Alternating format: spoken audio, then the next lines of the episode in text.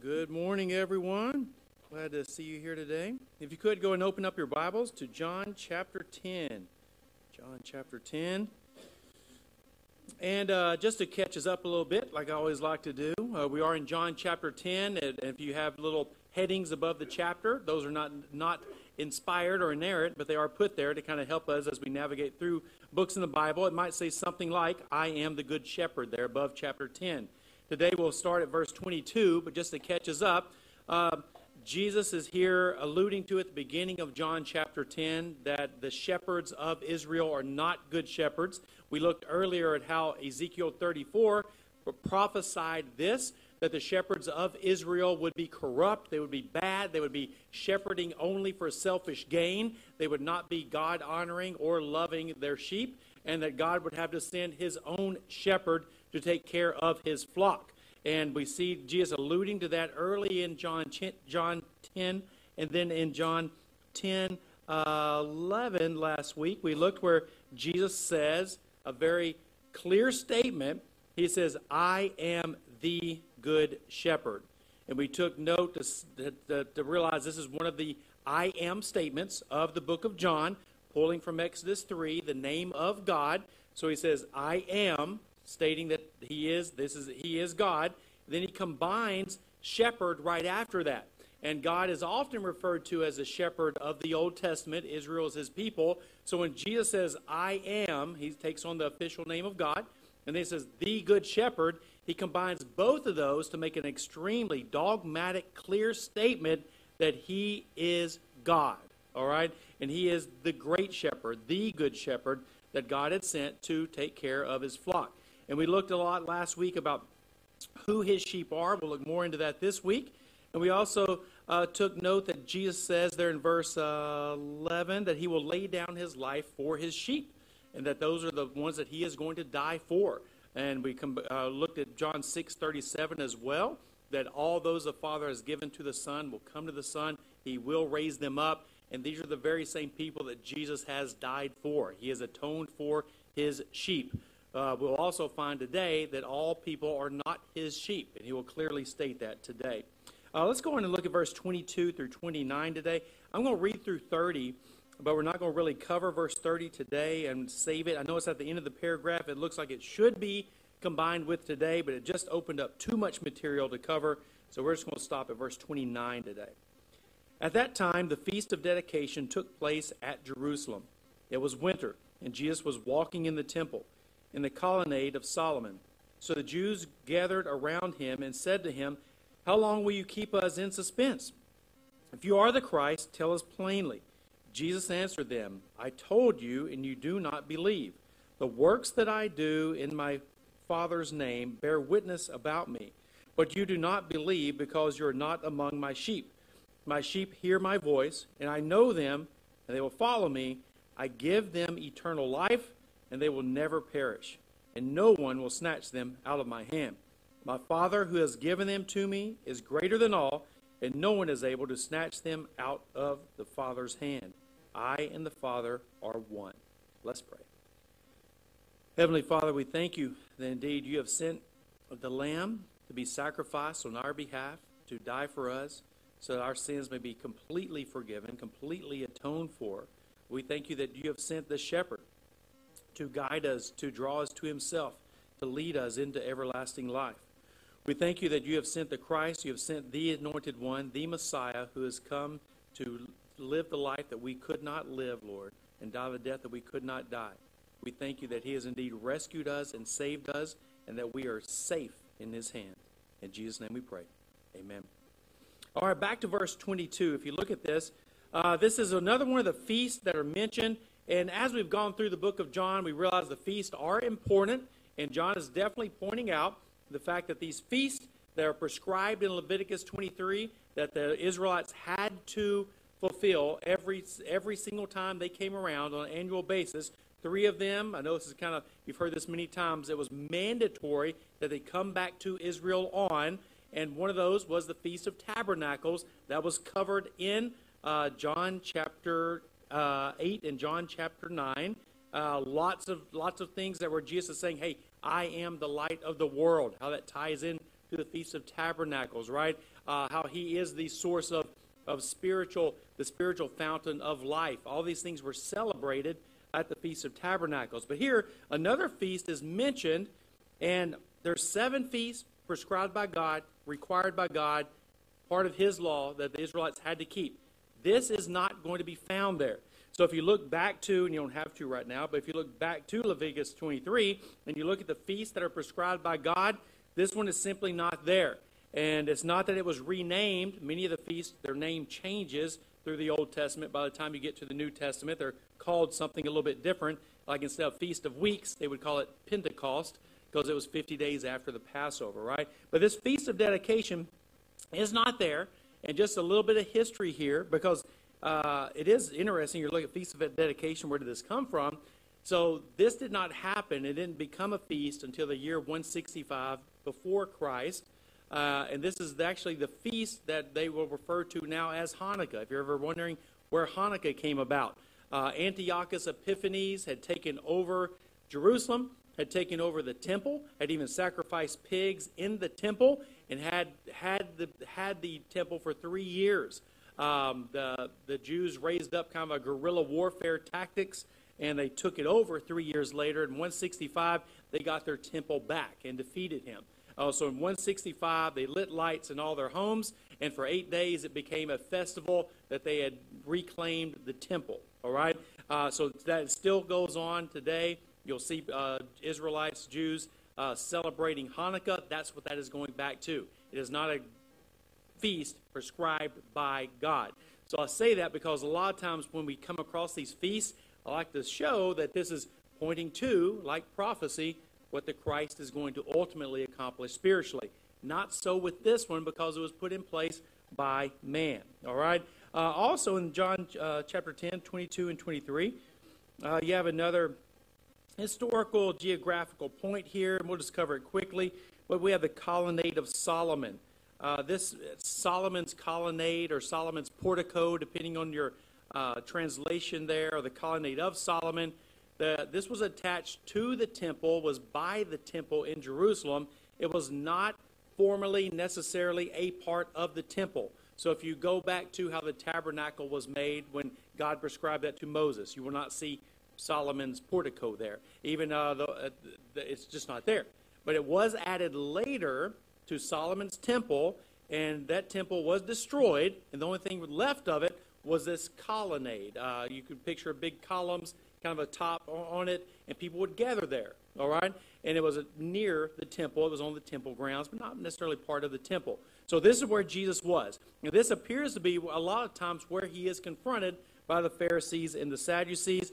You also note in the book of Acts, uh, Peter is preaching there in Solomon's portico. And uh, the church gathered there to some degree early on in the book of Acts. And I say these things not because that in and of itself is inspiring, but these are it's important. Uh, historical details may seem boring, but they help to show that these events happened in real places and in real time. So the Feast of Dedication happened, we know, at this time of year, December time of year. It happened two months after the last festival, the Feast of Tabernacles. And John here gives us a location where these things happen. And it is important because the Bible is not made up, it's not pretend, it's not mythology, it's not like the Book of, of Mormons, uh, for instance, where there are no real places or real times when these things happen. John lays these time markers out, he lays these place markers out as well. All right? So let's move on to verse 24. So the Jews gathered around him and said to him, How long will you keep us in suspense? If you are the Christ, tell us plainly. Jesus answered them, I told you, and you do not believe. Uh, so here, if you look back at verse 24, the Jews gathered around him. Uh, these are the Jewish officials, the Jewish leadership. Again, we're, going we're going to find out that they are the false shepherds that he had confronted earlier, uh, two months ago. And even though you see there is, it, your chapter doesn't necessarily say that there is a difference. At verse 24, there are 20, uh, 22, a gap has occurred of around two months because now it's the Feast of Dedication. So these same people are still animus. They're angry with Jesus. They gather around him. And it, the way it's worded here in verse 24 is that Jesus is in Solomon's portico and they gather around him almost like to trap him, but also to verbally trap him as well. And he, they say, How long uh, will you keep us in suspense? Are you the Christ? Or are you not the Christ? And what does Jesus say? He says, uh, I have told you, and you do not believe. So if we recall, Jesus has told them in a multitude of ways by his person, by his work, by the fulfilling of prophecy, by the fulfilling of types, by fulfilling of the feast. All these things are pointing to him as the Christ. But he has not told the Jews literally, verbatim, I am the Christ at up to this point. But he has told them through everything that he's doing, which is far better. Is it easier to say that you are the Christ and just put a few words together or show that you are the Christ, right? To heal a blind man who's been born blind, to heal a man who's been lame all of his life, etc. So these things that he has showed them speak much more than him just literally saying these words. So he has showed them, revealed to them that he is the Christ, but they want him to say the words. Now, Jesus' life and his teaching were fulfilling the biblical prophesied definition of the Christ. And what you find, you'll notice this even with the disciples, even with the uh, um, some of the people that are following him, but especially the Jewish leadership, they did not focus on all of the Old Testament types and shadows and prophecies, but really emphasized what they wanted the most right then and there.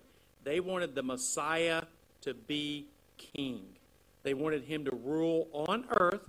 They wanted him to vanquish the Romans and truly set up the kingdom like David had it back in Samuel. So we, we've looked at that prophecy before that from the lineage of, of, of David, a king was going to come, an everlasting king, right? And that's what they wanted. And they focused on that king coming and building uh, Jerusalem back, building uh, the Israelite nation back to its days of prestige. And that's what they wanted. They really did not even look at, uh, ignored completely, you might say, the other, other prophecies about the suffering servant, about the one who would die for them and would serve. Instead, they wanted the king and the king only. You see this in several places. Look back at John 6, verse 15. John 6, verse 15. John 6, uh, obviously, we've looked at that already, where Jesus fed the thousands of people some estimate around 20,000 just with a little bit of bread and a little bit of fish. Much is left over, and it's a, definitely a supernatural feeding. And what do the people do? Uh, they cry out that this must be the prophet, the one that prophesied by Moses that would come, right? And also, this must be the Christ, and he must be the king. And this is the main thing that they want. Look at this 6 verse 15. Perceiving then that they were about to come and take him by force, to make him king, Jesus withdrew again to the mountain by himself. They have again a warped uh, definition of the Christ. They want a king. They want a king right now. He has he has fed them. What better king can there be than this, right? You have nonstop supply of food. That's me. It's self-centered. They want him to be king. What happens when Jesus starts teaching them? Well, if you fast forward through John chapter 6, we realize when he says, Hey, I am the bread of life. Eat of me if you want to have eternal life. And what do the people do? They abandon him. They don't want that kind of Christ. They don't want their sins forgiven. They don't want a sacrificial lamb. They don't want eternal life. They want pleasure and prestige right now. They wanted him to be king. So, there in chapter 6, we see the very one they wanted to be king. When he starts teaching them why he's really here, they abandon him and don't want to see him as the Christ at all. Uh, the Christ they wanted was one of political power and prestige, one that would give them political power and prestige as well. Now, what do the Jewish leaders finally do when Jesus actually professes to be the Christ? If you recall, he does actually tell them, Yes, I am, am the Christ, and he does it after he's arrested. Turn over to Matthew chapter 26. Matthew chapter 26, and look at verse 63 through 68. Here, Jesus has been arrested. He is before Caiaphas. And he is uh, in some kind of, you might say, an inquisition here. They are trying to, again, entrap him by his words. Look at verse 63. But Jesus remained silent And the high priest said to him, I adjure you by the living God, tell us if you are the Christ, the Son of God. Jesus said to him, You have said so. But I tell you from now on, you will see the Son of Man seated at the right hand of power and coming on the clouds of heaven. Then the high priest tore his robes and said, He has uttered blasphemy. What further witness do we need? You have heard now heard his blasphemy. What is your judgment? They answered, He deserves death. Then they spit in his face and struck him, and some slapped him, saying, Prophesy to us, you Christ. Who is it that struck you? And, and the point of this is this is what would happen. This is what they were trying to do when they entrapped him probably that day in Solomon's portico. You know, stop, tell us who you are right now, tell us if you are the Christ. Uh, if he said, Yes, I am the Christ, this is what they would have done then. They would have accused him of blasphemy, they would have tried to arrest him, etc. So instead, he points to his work. He points to all that he's been doing. I have told you in every way that I can, and they hate those ways. Remember the blind man that was healed? What do they do about that? They hate the blind man. They kick him out of their synagogue because he's been healed. Uh, the, the man that was, was crippled, that was healed, uh, they hate it because he picked up his mat and walked with it. They hate the people he has healed. They hate Jesus for healing them. They try to accuse him of breaking the law because he did these things on the Sabbath. Jesus points to the fact that he is greater than the Sabbath, right? His Father's working, and so is he. But here you see this the moment he acknowledges he is the, I am the Christ, you've said it correctly, they want to put him to death. Uh, so, were the people right or wrong in thinking that the Messiah would be king? And this is where it gets interesting because obviously uh, Jesus is a king, uh, but they wanted that king right now, here and now, in front of us. They had a very limited scope of Jesus' kingship, and they had a very self centered view of him being king over just them and them alone. Uh, they didn't see the whole picture. All right, uh, you could call this, you can call it different things, but you have a it's a very limited view in the least of the Messiah, where they neglected everything else and just wanted their needs met. They wanted him to sit on the throne of David in Jerusalem, kick out the Romans, and be king. Jesus, as we find out, is a much greater king than that. Turn with me over to Revelation chapter 5, verse 11 through 14.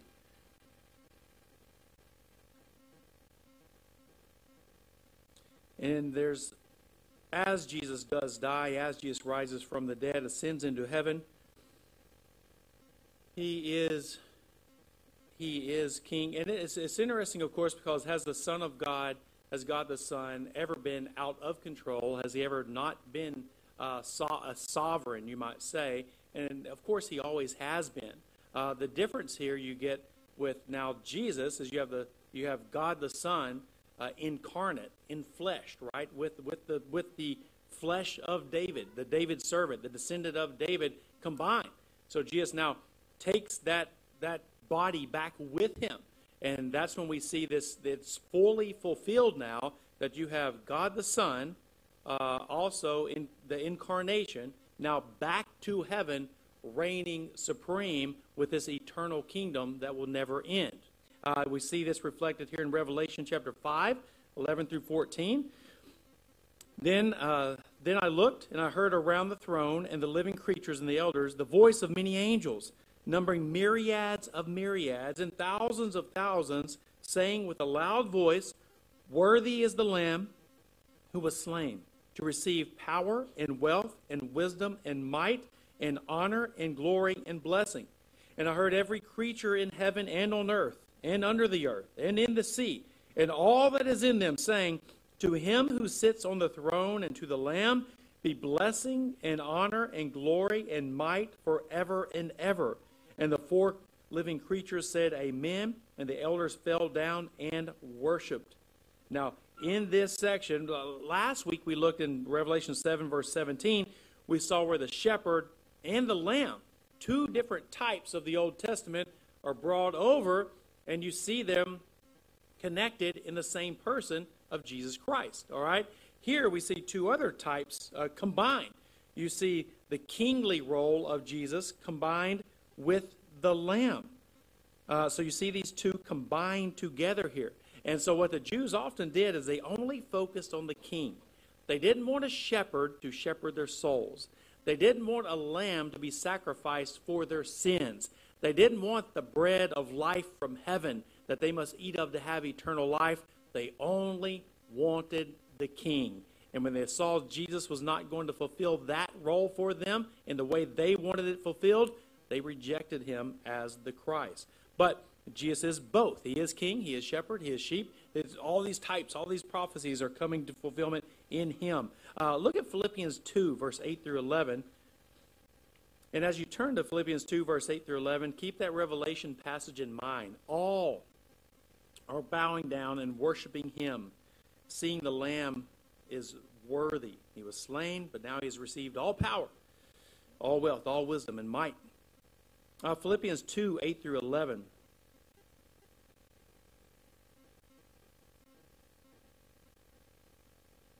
Paul writes, And being found in human form, speaking of Jesus, he humbled himself by becoming obedient to the point of death, even death on the cross. Therefore, God has highly exalted and bestowed him on him the name that is above every name, so that the name of Jesus every knee should bow in heaven and on earth and under the earth, and every tongue confess that Jesus Christ is Lord to the glory of God the Father. Now, you have the one who they did not want to see as king, who has who has been perfectly obedient to God. He has died, but he's risen from the dead. He has been exalted now, and Paul says every knee will bow. Every tongue will confess that Jesus Christ is Lord. So the one that they would not see as the Christ, who would not see as the Messiah because he was not the king that they wanted, he is the king. They will bow and they will confess that Jesus is Lord sooner or later. Now, a dead man cannot rule, right? But someone who has risen from the dead, Jesus Christ, who is God and man, reigns eternal. So his kingship does, he is king, and it will only be more revealed until finally you get to Revelation 21 and 22, and where you see it ultimately done, where Jesus is the king. Jesus has vanquished all of his enemies. They are separated out, and he is ruling over his people. And so we see this finally fulfilled ultimately and visualized and seen at the end of the book of Revelation. Now, the point of that is this the Pharisees wanted only that. That's all they wanted. They didn't want Christ doing all these other things. They certainly didn't want this, this humble Jesus that they were seeing. Uh, let's continue on. Go back to John chapter 10. And look at verse uh, 25 there at the end. Jesus answered them, I told you, and you do not believe. And then he says, The works that I do in my Father's name bear witness about me. And this is extremely important because there had been false Christ, people who claimed to be Christ who had come and been proven that they were just saying the words. There was no supernatural backing. And Jesus says, Here, look, you're just wanting the words again, but I come with this supernatural backing. It is my works. He says, The works that I do in my Father's name bear witness about me. So, what works is he talking about here? Uh, works are another way of speaking about supernatural signs, miracles, and wonders. And sometimes in the Bible, you'll see the word works right there with those others. Works, supernatural uh, wonders, miracles, signs, etc., all together. And that's what he's referring to here. Uh, hold your place there. Look at Acts 2, verse 22. You'll see where Peter uses this as well to prove that Jesus was the Christ, who is lived, who has died, who's risen from the dead, and that they should have known that Jesus was the Christ by the works that he did. Acts 2.22, you'll see this, this coupling of the words, listing of the words, and the word works right there. Many men of Israel hear these words, Jesus of Nazareth, a man attested to you by God with mighty works and wonders and signs that God did through him in your midst, as you yourselves know. So this is important. God has validated, authenticated Jesus Christ by the wonders, by the works, by the signs that only God could do. Uh, man cannot replicate these signs, all right? This is obviously supernatural, and that's what Jesus tells the Jewish leaders that day. He says, The works that I do in my Father's name bear witness about me. Peter answers the, on the day of Pentecost the same way. He says, These things have been done. Uh, the works, you have seen them. You should know who Jesus is. Uh, if you think of Nicodemus uh, back in John chapter 3, even though Nicodemus was not uh, a believer, uh, it doesn't seem yet in John chapter 3, we do see that he was at least seeing rightly that supernatural comes from God, not man. And you see in John 3 2, Nicodemus says, This man came to Jesus by night and said to him, Rabbi, we know that you are a teacher come from God. How does he know this? Look what he says. For no one can do these signs that you do unless God is with him. So we see Nicodemus at least starting to put some things together. You, you can't do these if you're just a man. You have to be sent from God, right? And that's what Jesus is saying that day when he gets surrounded by the Jewish leadership. I've told you who I am. You do not believe. The works tell you who I am. Uh, if you think of John 9, verse 32, uh, the man born blind. Uh, he says, Never since the world began has it been heard that anyone opened the eyes of a man born blind. If this man were not from God, he could not do, he could do nothing. All right, he could do nothing. So you see Nicodemus putting those things together, and obviously here in John 9, you see the man born blind. That whole chapter just really, his faith is progressing there where he finally sees who Jesus truly is. Like he is, he goes from a, a man to a righteous man to a prophet to eventually he sees he has to be from God. And to the end of John chapter 9, you see him bowing down and worshiping Jesus as Lord. So he sees him as who he truly is, that he is the Messiah. These works, though, the Pharisees do not like them. As we'll get to in John chapter 11, uh, Jesus raises, rises, raises Lazarus from the dead. And uh, what do they want to do? They want to put Jesus to death and Lazarus to death. I mean, this, no one is going around doing these things. There is no one who is making blind eyes open, deaf ears to hear, the lame to walk, much less raising someone from the dead. This is not happening. And yet, in front of the Pharisees, they see this, they witness these things, it makes them more angry inside. Why is that?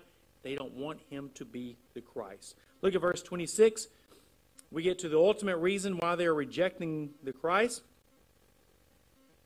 Jesus says, But you do not believe because you are not among my sheep. Now, this is a huge insult to the Jewish leadership who claim to be in charge of the temple, who claim to be in charge of all things religious, right? And from the temple and from their thoughts flow out to all the synagogues that are scattered around. And these are the main shepherds of Israel, the best of the best, cream of the crop sheep, or so they think. And here Jesus says, You are not among my sheep. So he picks up basically where he left off two months earlier at the Feast of Tabernacles, talking about the sheep, and now he's he's gone. He picks right back up almost where they left off the last conversation, where he said, I am the good shepherd, right? And he was talking about the his sheep and how the shepherds were not shepherding correctly. He picks right back up on this and says, You do not believe because you're not my sheep. Now, this is no huge surprise. And Jesus had already told them that Abraham is actually not their father, even though genetically he was. Spiritually, they are not. That is not the way this, is, this works. And Jesus also told them that God was not their father, but who was? Satan himself. So here he calls them out again, says, You are not my sheep, and this is why you do not believe.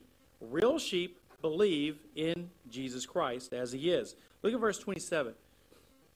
Jesus goes on to say, My sheep hear my voice, and I know them, and they follow me.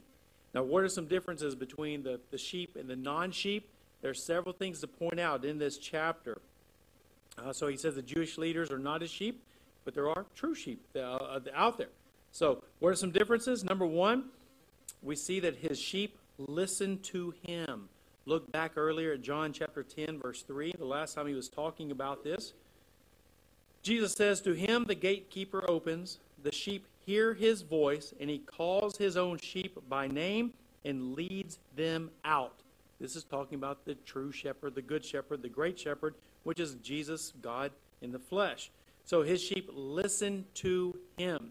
So there is a calling, a supernatural calling, you can call it that. That's absolutely fine, where God draws, pulls, brings us to himself. If you are a saved person, if you repent of your sins, believe in Jesus Christ, that is because God has called you to himself. Jesus called, your great shepherd called, and you came to him. All right? So he sheep list, hear his voice, he calls them on them by name, and he leads them out. It's beautiful when we spent some time thinking about this, but this is very intimate. It's very one-on-one, where Jesus is not just calling the mass multitudes. Uh, he does call the church universal, you might say, but also it's one-on-one. He knows you by name. And you get this in the, in the book of Revelation as well, right? The Lamb's book of life, those whose names were in it. It's like, this is amazing. So he calls you by name.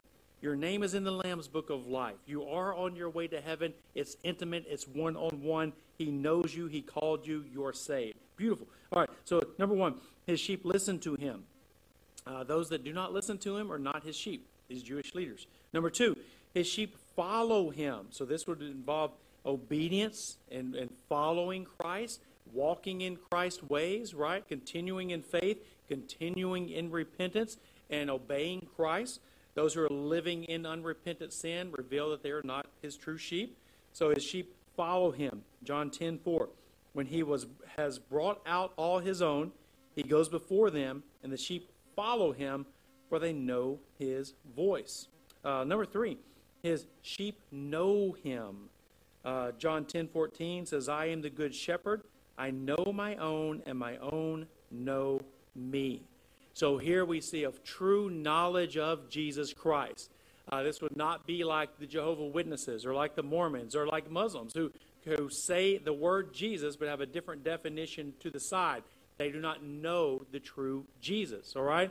His real sheep know who he really is. You think back to just earlier in John chapter 9 where the blind man saw who he really was more than his eyes being open, he was made alive. He was regenerated. He was the good shepherd called to him, and he saw Jesus. He knew Jesus as Lord and God and worshiped him. This is a true knowledge of, and it's not just about adding up the facts, but this is a God making you alive where you see Jesus for who he truly is. Uh, number four, his sheep believe in him. John 10 26, as we just read, you do not believe because you're not among my sheep. So, true belief in the true Jesus reveals that you are a true sheep. Uh, the Pharisees who claim to be the greatest sheep there were uh, are proven not to be because they do not believe in him, the shepherd. All right, look, look at verse 28. I want to spend a moment on verse 28.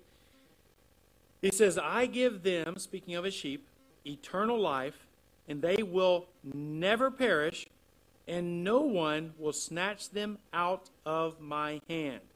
I'll read it one more time. I give them eternal life, and they will never perish, and no one will snatch them out of my hand. Now, this is a powerful scripture. If you have not set this verse to memory, I encourage you to do so, and for your young ones uh, as well. Uh, have you ever struggled with the doctrine of eternal security? And this is something where, where you could it might be personal. It could be something where you've come from other churches in the past. Um, this is an extremely important point, and it's really hard to get around John 10 28 if you struggle with eternal insecurity. Eternal insecurity would be uh, wondering, right, if, uh, if you are staying saved. Uh, or will you stay saved? Will you become unsaved? Can you right now know for sure if you're on your way to heaven or not? Uh, can you know? Can these things even be known?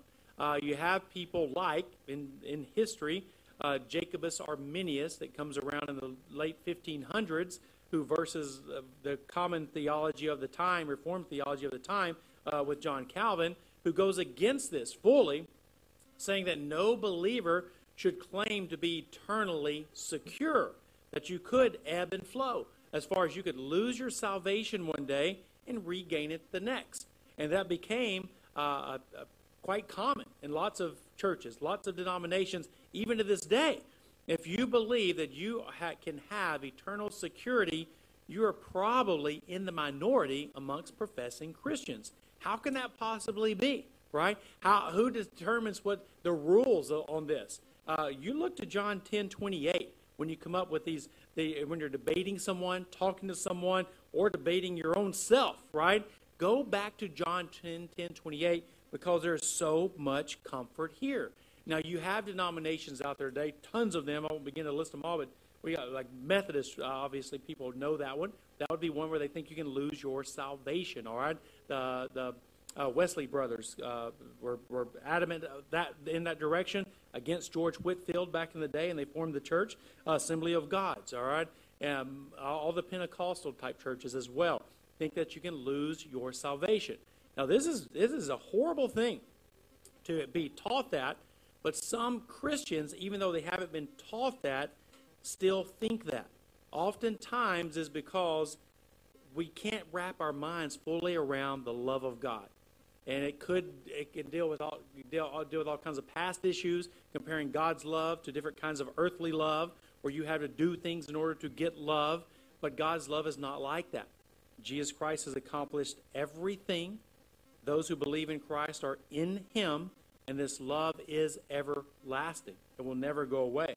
So that you should, as a believer, if you see Jesus for who He truly is, if you worship Jesus as God, as, as, the, as, the, as God in the flesh, who is the Christ, who is the Messiah, who lived, who died, who rose again from the dead, you see him for who he truly is. You see you for who you are as a sinner. You're repenting of your sin. You're believing in Jesus.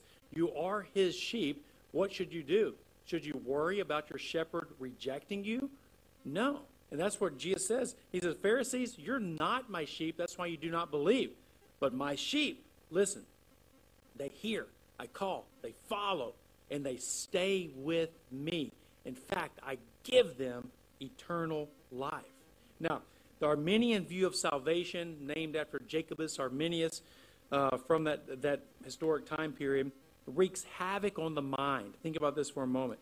Creates weak Christians, undervalues the atonement of Jesus Christ, and severely alters the teaching of Christ. And what I mean by that is if you're if you're always wondering if you're saved or unsaved, am I saved? Am I unsaved? Am I saved today? Am I unsaved? I, and always trying to figure this out, you never progress. You never go forward in strength in life. Instead of acknowledging, I am saved, Jesus Christ is my shepherd, He's given me eternal life, and moving forward in strength, you're always going to be weak. You're always going back because you're always looking at yourself instead of looking at the shepherd. Look to the shepherd for your strength. He says, I give you eternal life. You will never perish. You're in my hand. And then you have Christians who constantly say, No, no, no, no. It's up to me. It's up to me. It's up to me. Where you have God in the flesh saying, No, I give you eternal life. Now, such theology intentionally or inadvertently still turns grace. Oh, I'm sorry, let me get this point. Some people combine Arminian theology and what we might call Reformed or Calvinistic theology, talking about the perseverance of the saints. So we would believe in, yes, perseverance of the saints or preservation of the saints, eternal security. All these things are used synonymously here. Arminians would say that you can lose it, you can regain it, you can lose it, you can regain it. All right? Some people combine these things together and say, okay, well, you're saved by grace, and that would be more over here in the Reformed theology camp for sure, uh, not by works but it's up to us to maintain our salvation.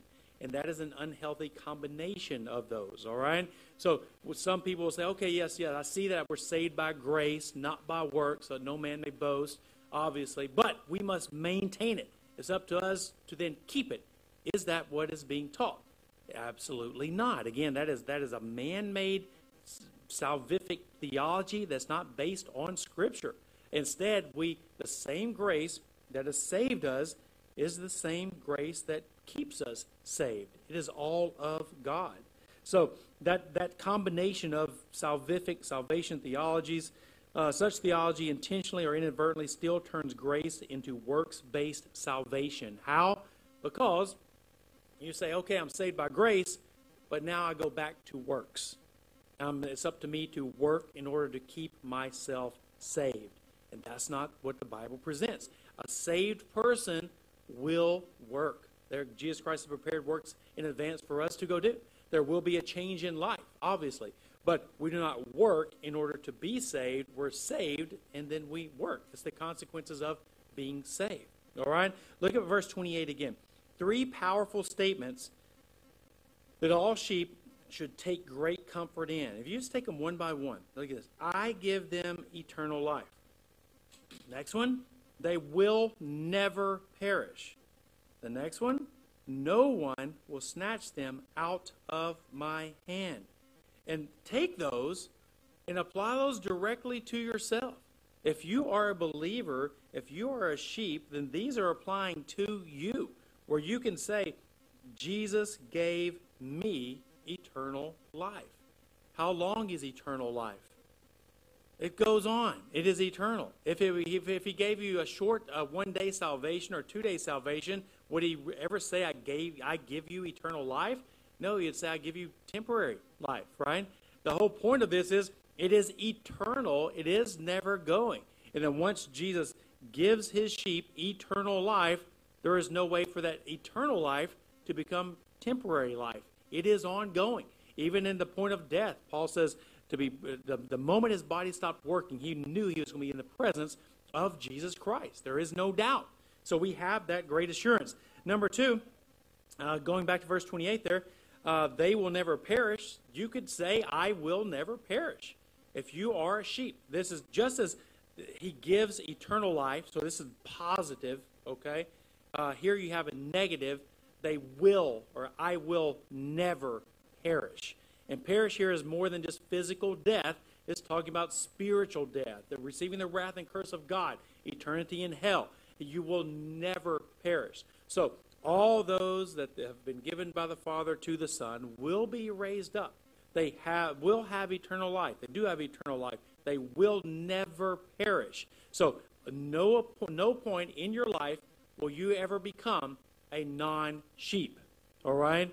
You are a sheep. You have eternal life. You will never perish. Who says this? God. God in the flesh. So when you struggle with these issues, 1028 is a great place to go back to. His third statement there, he says, And no one will snatch them out of my hand. And you as well, no one will snatch you or me out of his hand. Uh, who has the power to snatch you out of the hand of Christ? And the point is, no one. So you have these three statements that just pile up strength upon strength upon strength. My sheep, I give them eternal life. It's everlasting. There is no end. They will never perish. Not one of them will ever be lost, right? Uh, uh, what, what, else is the third one? Uh, uh, no one can snatch them out of his hand. And so here you have the, the picture of, of being in the hand of Christ and no one can snatch them out. Now, I have heard this done before, and maybe you have as well, from those in the other camp say, what doesn't say you can't jump out on your own. Something like that. If some of you are nodding your head. You might have heard something like that before, all right? I believe that's included in here when he says the no one, all right? Because you are a one.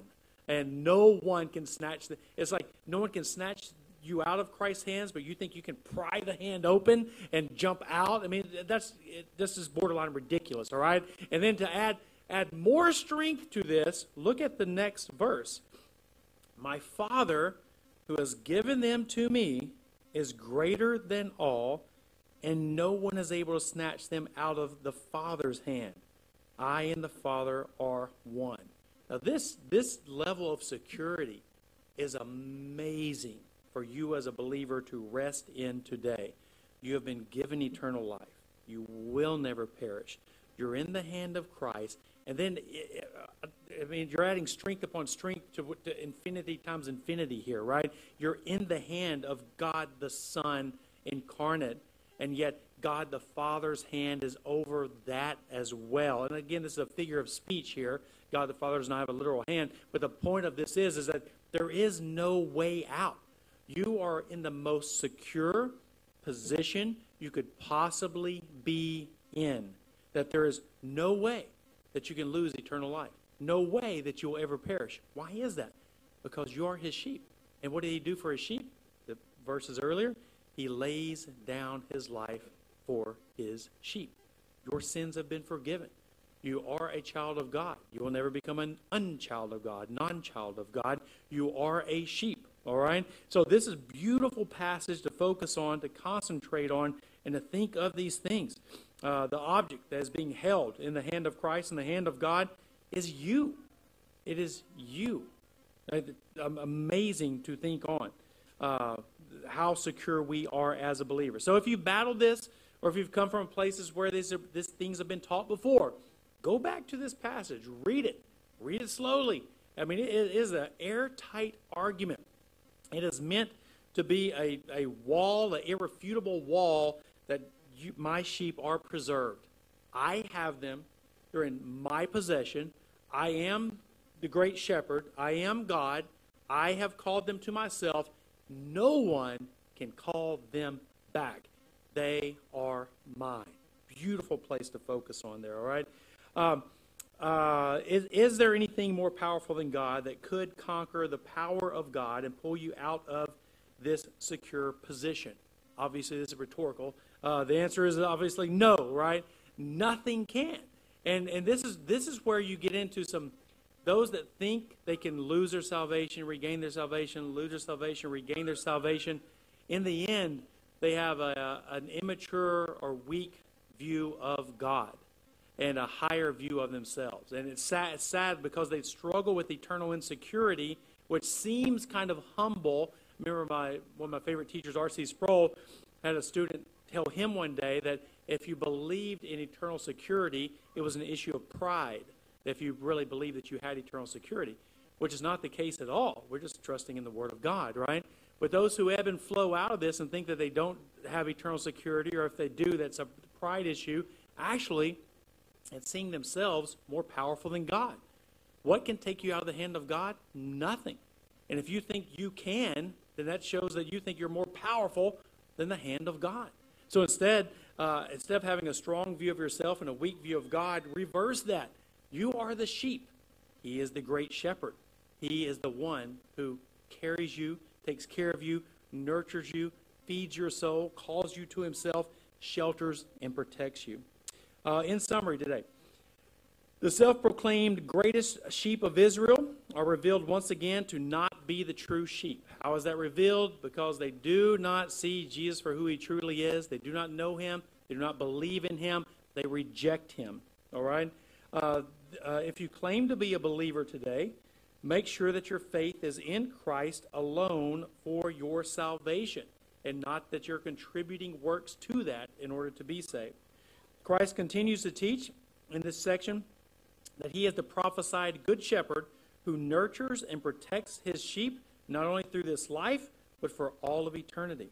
He does this for all of his sheep, and he does this for you personally as well. As a believer, take great comfort in knowing that you're in the hand of the Good Shepherd today and that nothing can ever change that. Let's pray. Heavenly Father, we thank you that you have provided the work of redemption, the work of salvation, the work of atonement that is absolutely secured us. That we have been secured by you and that we are in your hand and nothing can ever remove us. As believers, we should take wonderful comfort in that. And God, I pray that there are people here today that struggle with this.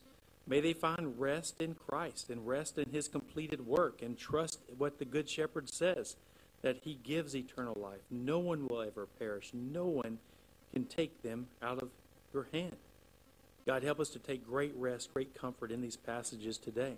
And at the same time, we pray, Lord, if someone is like the Pharisees who are thinking that they are right before you, but have not looked to Christ and believed in him. We pray that you would draw them to yourself today. May their eyes be open. May they see Christ for who he truly is. May they see their sin for what it is. And God, I pray that they would be saved even today. Lord, help us as we go through this life with so many ups and downs and so many things that we do not know and so many places of, of, of discomfort in this life and insecurity. But may we understand that you are our great shepherd. We are in your hand. You're nurturing us, you're feeding us, and you will throughout this life on into eternity. We thank you for the salvation that you have provided for us that is everlasting. In Jesus' name we pray.